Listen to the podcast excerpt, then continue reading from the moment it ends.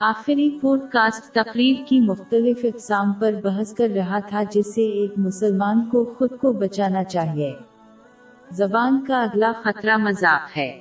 جامع ترمزی number دو، تین، ایک، پانچ میں موجود حدیث میں ہے کہ حضور نبی اکرم صلی اللہ علیہ وآلہ وسلم نے تین بار لعنت فرمائی۔ جو لوگوں کو ہنسانے کے لیے جھوٹ بولتا ہے۔ حق پر قائم رہتے ہوئے مذاق کرنا گناہ نہیں ہے، لیکن مستقل مزاجی سے کرنا مشکل ہے۔ حد سے زیادہ مذاق کرنے والا بلاخر پھسل جائے گا۔ اور ایسے الفاظ کہے گا جو گناہ کے ہیں، جیسے جھوٹ گیبت یا دوسروں کا مذاق کرانا۔ لہذا حد سے زیادہ مذاق کرنے سے بچنا زیادہ محفوظ ہے، جس کی نصیحت جامع ترمزی نمبر ایک، نو نو، پانچ میں موجود حدیث میں آئی ہے۔ اس کے علاوہ حد سے زیادہ مذاق کرنے والا خواہ وہ ہمیشہ سچ بولنے پر قادر ہو اور کسی کی دل آزاری نہ کرے۔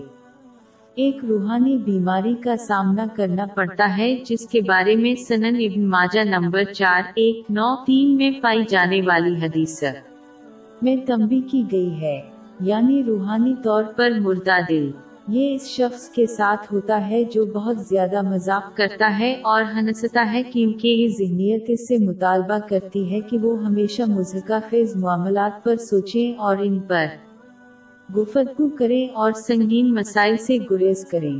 موت اور آخرت کی تیاری کا معاملہ سنگین مسائل ہیں۔ اور اگر کوئی ان پر سوچنے اور بحث کرنے سے گریز کرتا ہے تو وہ ان کے لیے کبھی بھی صحیح طریقے سے تیاری نہیں کرے۔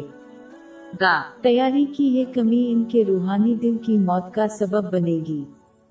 در حقیقت جو شخص آخرت کے بارے میں جتنی سنجیدگی سے غور کرے گا اتنا ہی کم ہنسے گا اور مذاق کرے گا۔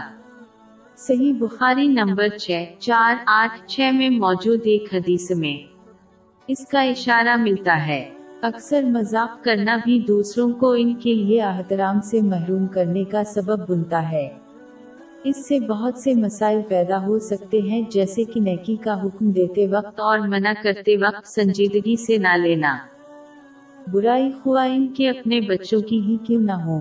ضرورت سے زیادہ مذاق اکثر لوگوں کے درمیان دشمنی کا باعث بنتا ہے کیونکہ کوئی آسانی سے چیزوں کو سنجیدگی سے لے سکتا ہے۔ اس سے تعلقات ٹوٹ جاتے ہیں۔ بہت سے لوگ لطیفوں کی وجہ سے جسمانی اور جذباتی طور پر زخمی بھی ہوئے ہیں۔ اس کے علاوہ مذاق کرتے وقت اونچی آواز میں یا پورے منہ سے ہنسنے سے گریز کرنا چاہیے کیونکہ اسلام میں یہ ناپسند ہے۔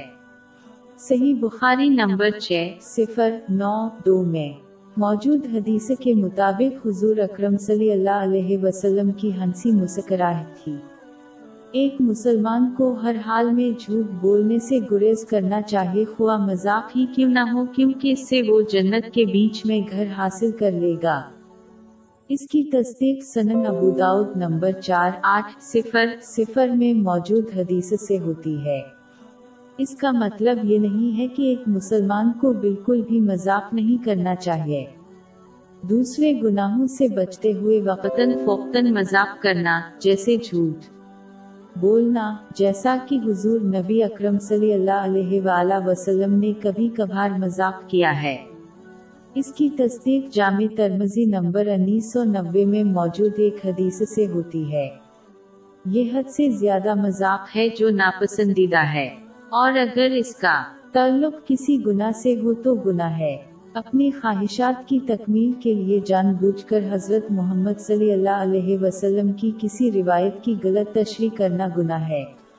اگر حضور نبی اکرم صلی اللہ علیہ وآلہ وسلم نے کبھی کبھار ہی اس کے ساتھ کوئی گناہ کیے بغیر مذاق کیا ہو تو مسلمانوں کو بھی ایسا ہی کرنا چاہیے اور اپنی خواہشات کی تکمیل کے لیے حد سے تجاوز نہیں کرنا چاہیے۔ اس کے علاوہ لوگوں کے ساتھ خوش مزاج رہنے میں بھی بڑا فرق ہے، جیسے کہ مسکرانا اور حد سے زیادہ مذاق کرنا۔ امام بخاری کی کتاب